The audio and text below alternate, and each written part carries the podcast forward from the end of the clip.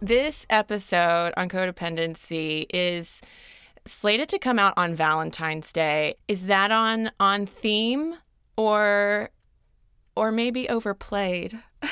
I was delighted to hear that you're doing a Valentine's Day episode on codependency. I feel like we all have a duty at this moment to not be spinning the same yarns about love. I also think codependency is having a moment on TikTok and elsewhere, and it's a great time to talk about actually what it is. Unladylike. I've had enough.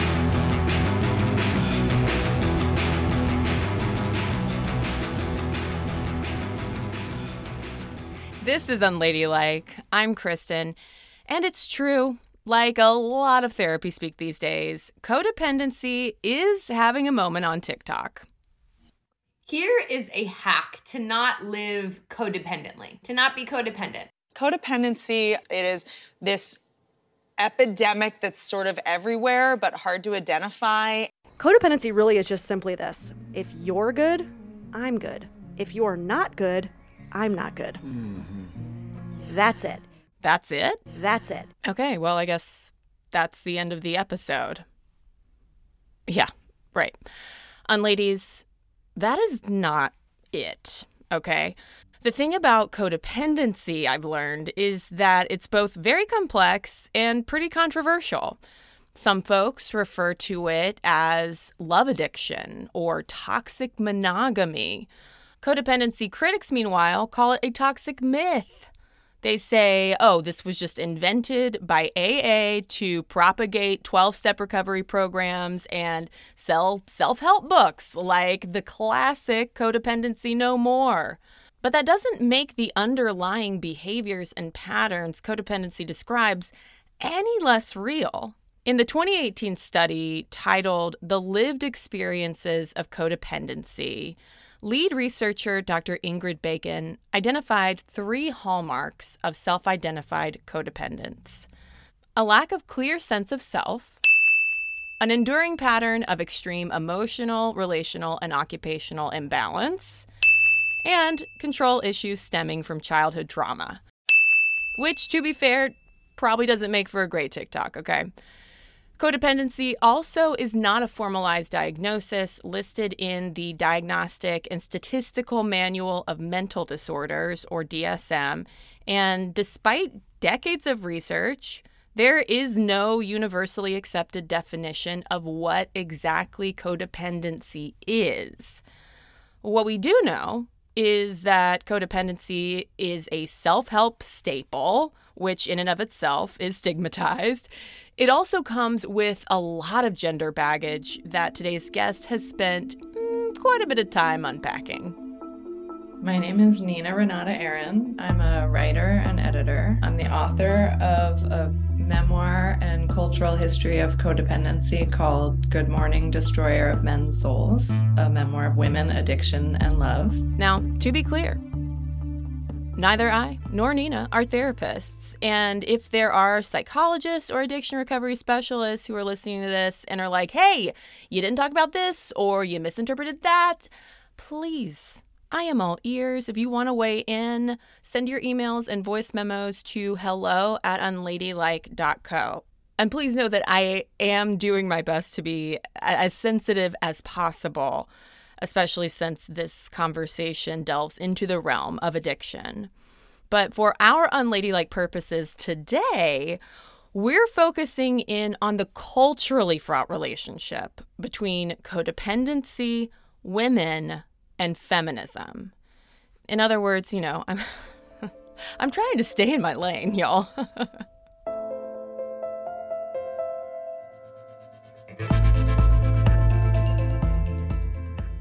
You know, it was really kind of denigrated for a long time because it is this very feminized, gendered set of behaviors. And so I've been kind of excited to see that right now on social media, it's speaking to people as a concept. I personally feel that codependency is kind of due for an upgrade. A lot of the tools were designed to keep women in heterosexual marriages. but so I think there's room for us to debate the merits of using that blanket term. But for me, it was life-saving as a framework for understanding my own behaviors. And I've seen it in a lot of places. I think there's just an explosion of kind of pop psychology and self-help on social media. And some of that is fraught because it's not underpinned by like great expertise, but it is motivated by people's desire to feel better and live better. And I think that's important. So how did you first hear about codependency, and what did you think it was? I first heard about it when I was a teenager, and I write a lot about this in my book, but my sister developed a heroin addiction when I was like a young teenager, and it had a profound effect on my family. And it was like about a decade of really harrowing, intense addiction and all of the fallout that comes from that.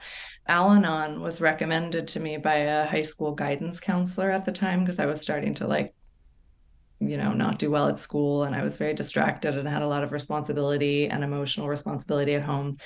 So I tried Al-Anon, and my parents tried Al-Anon. And for anyone who doesn't know, that's the kind of sister program of Alcoholics Anonymous for friends and family of alcoholics and addicts. That was when I first heard the term, and I kind of understood it to be the province of old ladies. Like, I went to a meeting in the 90s, and it was a lot of older women who had alcoholic husbands and who seemed to have figured out how to live with that. And it felt very Christian to me. I was raised Jewish, and it was my first time like in a church, I went to a church, and a lot of the values felt very Protestant. There was a kind of rigidity to it, and it was super interesting, but I just understood it as like getting your own act together. And I didn't really understand it in a more fine-grained way until much later. It kind of freaked me out. Well, Nina, I have to tell you, I had codependency so wrong. I always thought that codependency was like the inverse of independence, right? And, I am a feminist. I value my autonomy, my independence, and I thought that basically disqualified me, from codependency or codependent behaviors. Do you think that that's a common misunderstanding? Definitely. I think it's actually quite complicated, codependency, and I think people use the word as a kind of shorthand, and I don't always even understand what people mean when they say it, because I don't think they necessarily know what it is. It's kind of like when someone just casually is like, I'm really OCD about my kitchen or something, and someone with OCD might be like, as someone who knows I have this thing, codependency, and has like had to unfortunately spend a lot of time understanding exactly what it is, I'm often like, let's not just call anything codependency. And I think people do see it as like an excess of dependency, which it is, but it's also, when you're in that kind of disordered relationship to someone and you do have an excessive focus on someone else, there is like too much dependency on that person. But on the flip side, like, there's also a perverse kind of power and control that comes from managing a relationship to somebody else, managing someone else's life. And in the case of the romantic relationship I primarily write about in my book, I was really like a gatekeeper. I was running his life for a long time and keeping my own life really separate. So I was maintaining that independence, and that seems kind of paradoxical, but that was because I did all the work, I paid all the bills, I gave him the money he needed for drugs every day, and I made all the decisions. And there's also a real kind of self-abnegation and denial of self, because even though you keep yourself separate, it doesn't mean that you're in really deep touch with what you want or need. So a lot of what we do in codependency recovery is learn how to identify a gut feeling. When someone's like, what's your gut telling you? And when you've grown up in the dysfunction of addiction, you're like, I don't have a gut. I don't know. I don't even know what that means. So that's been a huge part of my recovery, is like learning to check in with myself and figure out whether I have a feeling and what it is and how to name it and say what I need. Could you talk a little bit more about that gut feeling disconnect in those kind of dysfunctional family systems growing up around addiction, why that disconnect happens? My experience was pretty typical, where my sister developed this addiction, which was frankly terrifying and very unprecedented in my middle class Jewish household. My dad was a bit emotionally checked out about it, and my mom turned to me, the middle child. I became a kind of spouse. I went to check my sister into rehab with her instead of my dad. I was her point person, and I was the person who was close to my sister, who could be told to like go through my sister's bag or see if my sister was high at school or, you know, do all this detective work. I resented that. I felt like I couldn't speak up about the fact that I resented that. But I was also really enlivened by that. That gave me like a sense of purpose, a sense of power. And it made me feel like that was my ticket to the most purest form of love from my mother. And when you are continually called upon to play that role, it becomes very hard to say like, hey, today, I know you're really worried about this, but I need help with homework or something. I think we just get farther and farther away from identifying our own needs, because the not to make everything a drug metaphor, but the purest hit of purpose and love comes from those other behaviors, being handling a crisis, you know, dealing with the high stakes stuff of addiction. Could you share a little bit about sort of where you were at when the codependency light bulb really went off for you? I chose a wildly unstable relationship with a person who was in the throes of extreme addiction to heroin and crack and other things. And I did that when I was married. I was a young mother, and this ex-boyfriend with whom I'd been madly in love as a teenager came back into my life, and I left my more stable, not totally stable life to be with him. So some part of me, I think, knew that like some little alarm bell was going off when I made that really pretty inadvisable decision. But it took me years in that relationship to really be brought to my knees. You're not necessarily going to lose your job because you're so codependent. You're not going to lose your house. Like, probably you're carrying all the responsibility for the household. What happens is you reach an emotional bottom that is, you know, in my case, suicidal depression and sense of chaos. Things were profoundly chaotic emotionally, psychologically, mentally. And I was angry and resentful and had no outlets for that. And I knew that I would continue to express that anger through self-defeating and self-harming behaviors. I was never going to say to my partner, like, here's exactly what I need, and if you can't do it, this relationship is over today. You know, I was just going to continue down my own path of self-destructive drinking or cheating or whatever. So I had to pull myself back from the edge. It's a kind of cliche of AA and Al-Anon that you like come in crawling. And for me, that was paradoxically not thinking I'm going to die. It was thinking I'm going to live. I'm going to be a grandma and be doing this kind of, you know, feeling like this, you know, that was horrifying. Why use the language and framework of addiction in a relationship setting?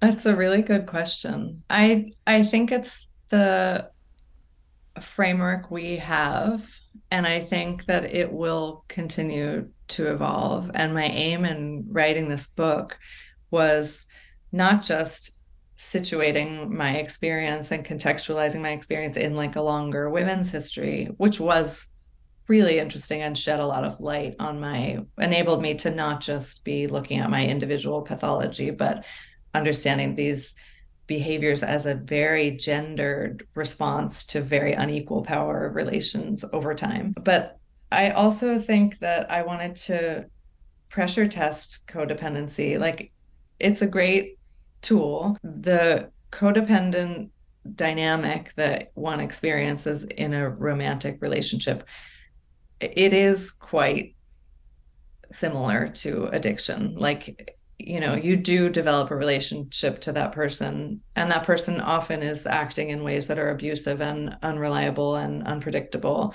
But, you know, if my ex-boyfriend, you know, didn't text me back or something, I would be in a state that's not unlike drug withdrawal, like totally fixated, obsessed, and physically having physical symptoms of, and I see people in those relationships, you know, people in those relationships who are acting like they're fine, but that tether to that, you know, it's not a substance in this case, it's a person, but it does look a lot like drug addiction. So part of me says, from personal experience, it is the right analogy. And also we have to keep updating these tools, because even our way of thinking about addiction and alcoholism has changed profoundly and must continue to change. And when I think about even the tone I take when I talk about these things, you know, I'm like nearing middle age and that shit is played out. I hear other people talking who've grown up with more of a harm reduction sensibility. And I hear myself sounding like a product of the 80s and 90s, which I am. And that was a time of real criminalization, marginalization, stigmatization of drug users, and shame. Like, it's all shrouded in shame. You know, I defer to a younger generation on some of these things, and I hope to continue to evolve my own thinking. But I would like defend the addiction analogy, because I do think that's how you end up acting, and you debase yourself.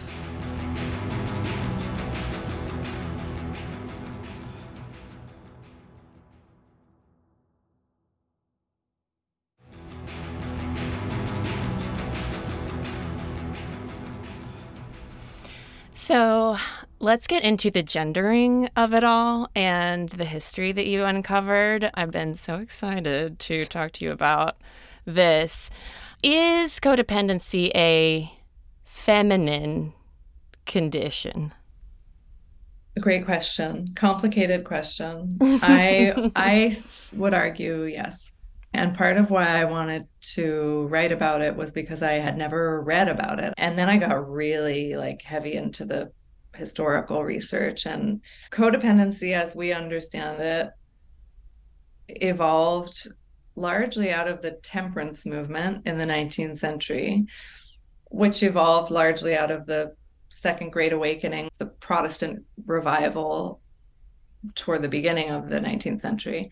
I did a lot of reading of temperance women's oratory, which was fiery and like extremely badass. I thought these women were kind of prim Christians who wanted to ruin everybody's party and didn't want anyone to drink alcohol. But those women, men were drinking a colossal amount of alcohol throughout the 19th century in America, and women had no political or economic power.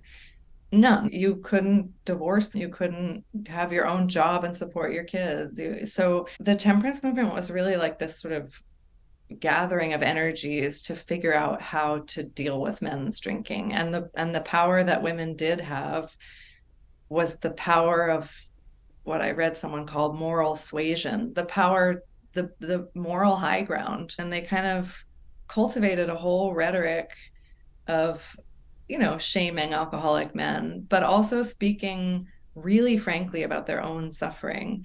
And they became like a political force at that, and that fed prohibition, which was like, you know, arguably a totally failed experiment, but it's all super interesting. And when I read about the temperance and really read like in their own voices how these women were talking, I was kind of, my mind was blown. I was like, oh, like this, these are like historically conditioned behaviors. Like codependency could be easily thought of as just women being controlling or enabling or manipulating or something. But I was thinking they had to do that. They had to be a little wily because they had to live with this really unequal situation. And they ultimately petitioned for, you know, they gained enough political power to change some of these laws around,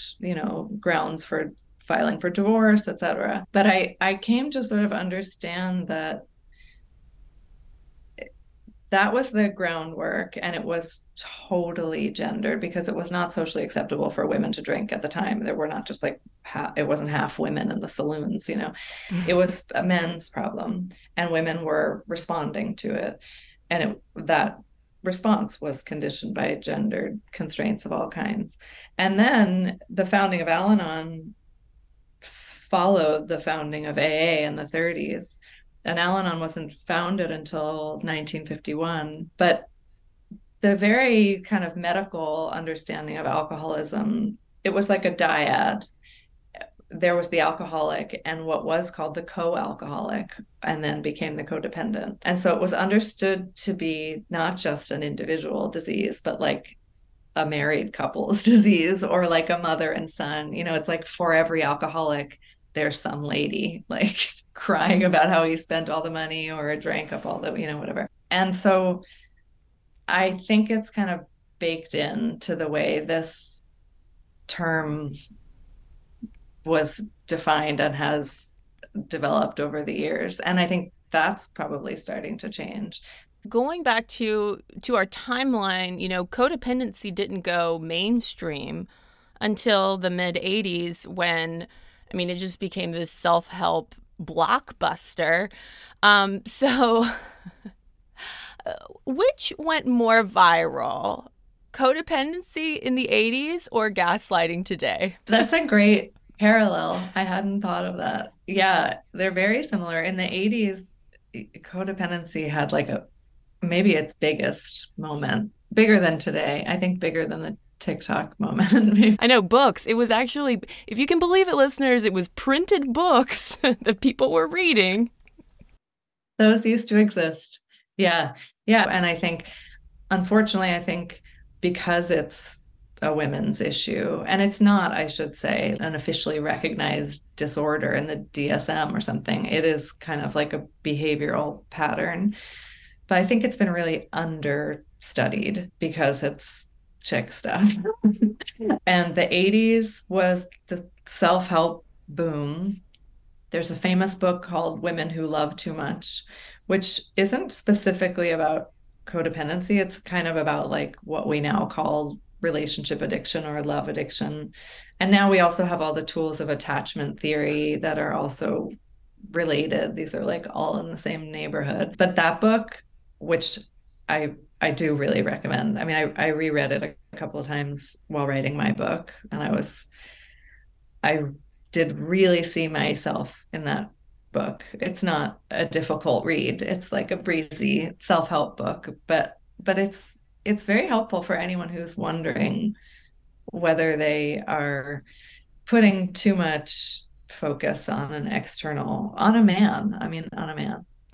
Yeah, there is a distinct like heteronormativity to it all as well. And, you know, if you just look at the titles of some of those seminal books that came out in the 80s, because there's also, you know, Codependent No More. I think like I also had this initial reaction to seeing titles like Women Who Love Too Much that feels like, oh God, like, is this just like a Totally. Like a rom-com trope. Yeah, I mean, I think that's kind of what I'm saying is, like, none of this has had broken through out of the register of kind of frivolity. Like, and the reason I wanted to write about it and do it in a literary way was to take it seriously. I have never seen it taken seriously. And in the rooms of Al-Anon and other recovery programs, obviously it's taken seriously as a kind of suffering and a kind of unhealthy, dysfunctional relationship pattern that we're trying to heal from. But it's still not taken that seriously. And I kind of wanted to find a way to put it in the realm of real consideration, literary and historical, and it's much more interesting than we've given it space to be. What did you make of the feminist backlash to what I'll call big codependency, like the codependency boom in the 80s and 90s? I think that was a reaction toward a kind of characterization of a broad swath of the world's women as submissive, helpless, like unable to do anything but live in the shadow of a big, powerful, scary man. And those people are completely right that that's not a way that we want to characterize women of the world. That said, I think it also kind of deepened the shame of women. Like, I'm somebody who was raised by a brilliant feminist mother, and I've considered myself a feminist since I was like 4 years old or something. I studied gender studies. I've spent my life really committed. I was a riot girl. I've done activism. I'm like into it.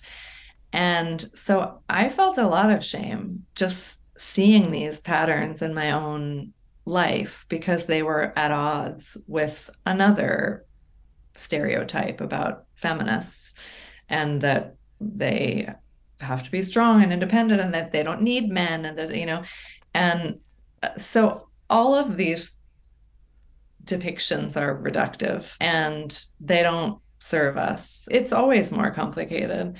But I would say I totally understand why, after fighting so hard for the gains that feminists won through the 60s, 70s, 80s, to suddenly have this blockbuster bestseller about women being like enthralled to shitty guys, and that being like our essential nature, and what we can do to overcome this like kind of complex or something.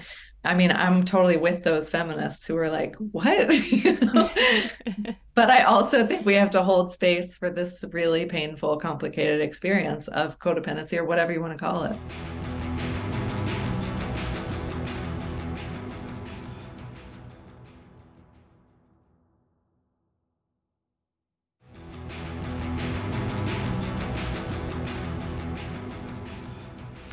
The self-care book that changed my life, Codependent No More. So, okay, I have a big thought here, Nina.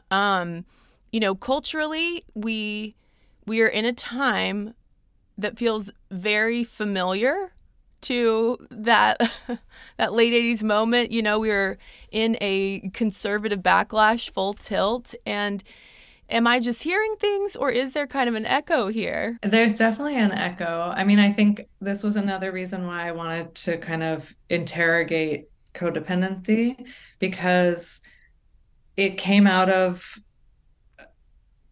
these Christian movements, and their primary aim was to keep intact the heterosexual nuclear family.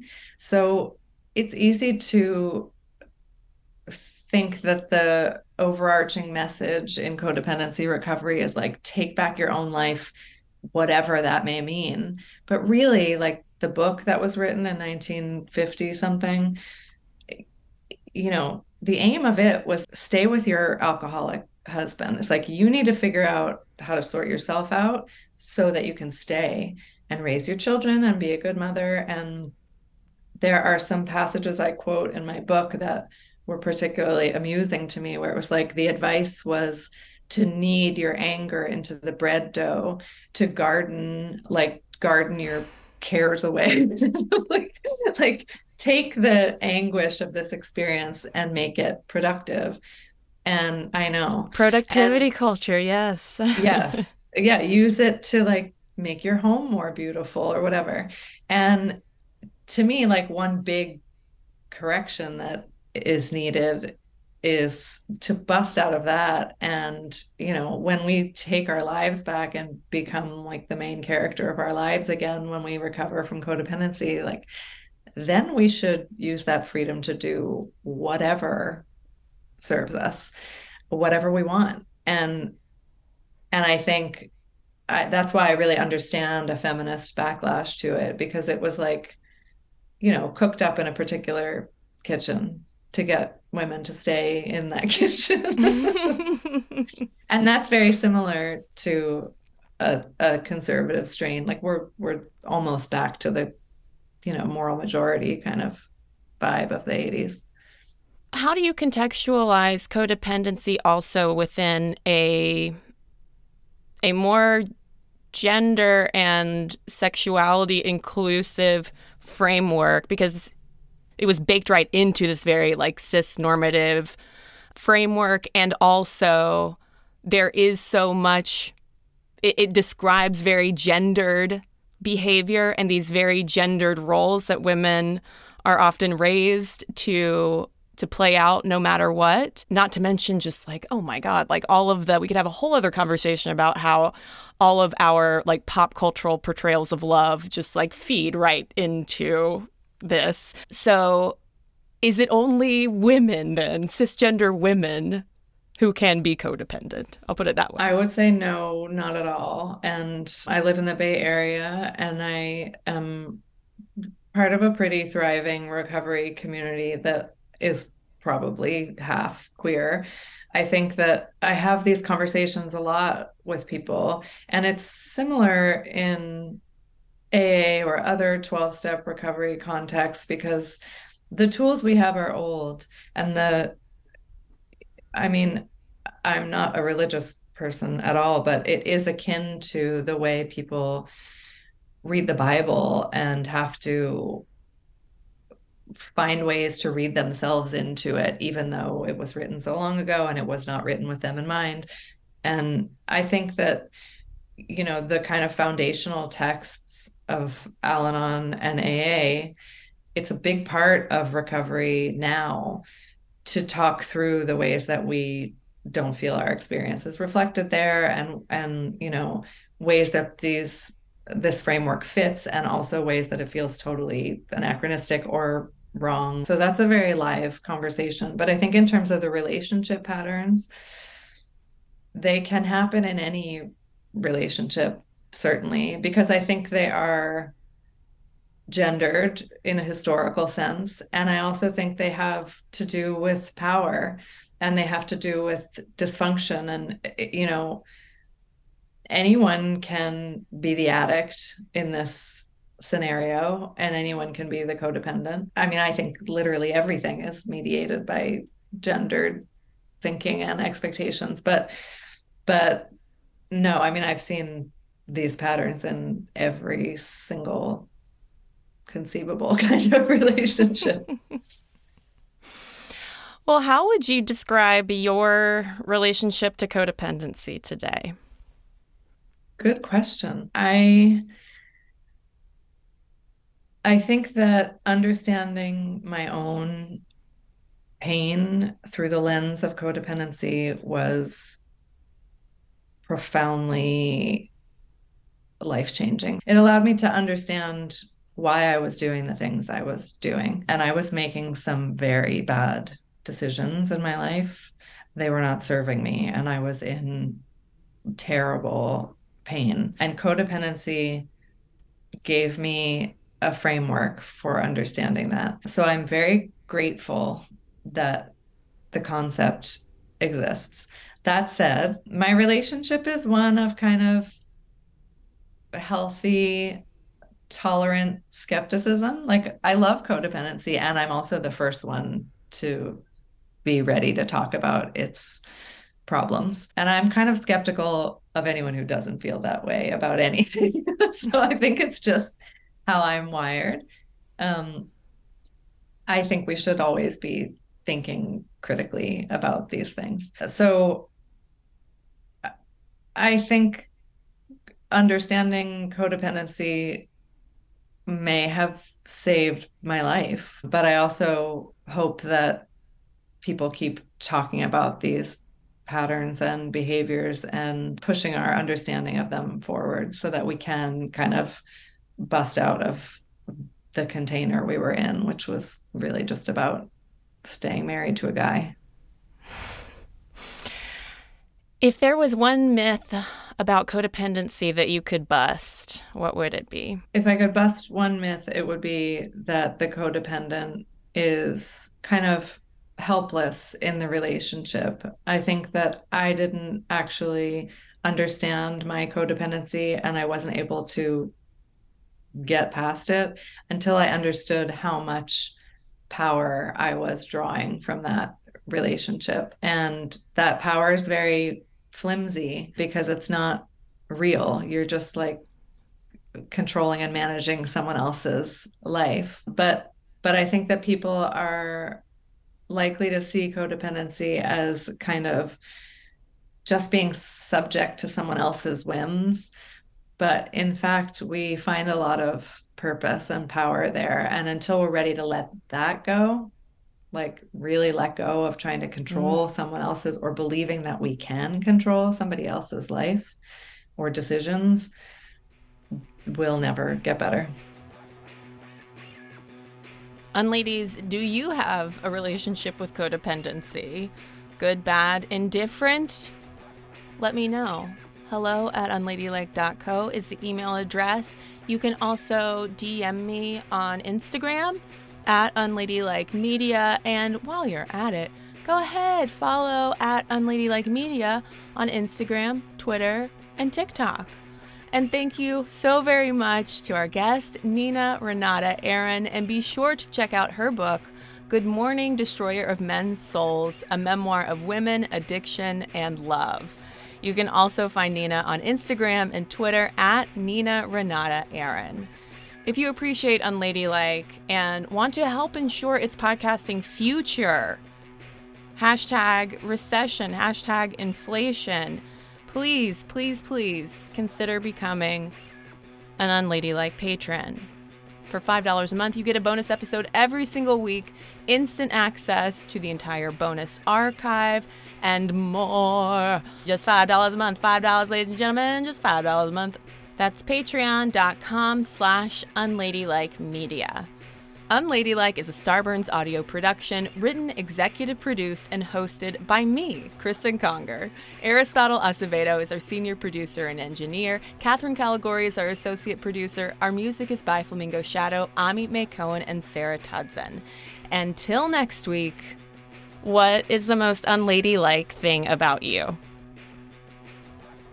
The most unladylike thing about me is probably that I have the sense of humor of like a 12-year-old boy.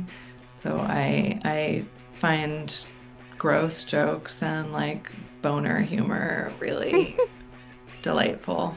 And to my great shame, that is not particularly ladylike.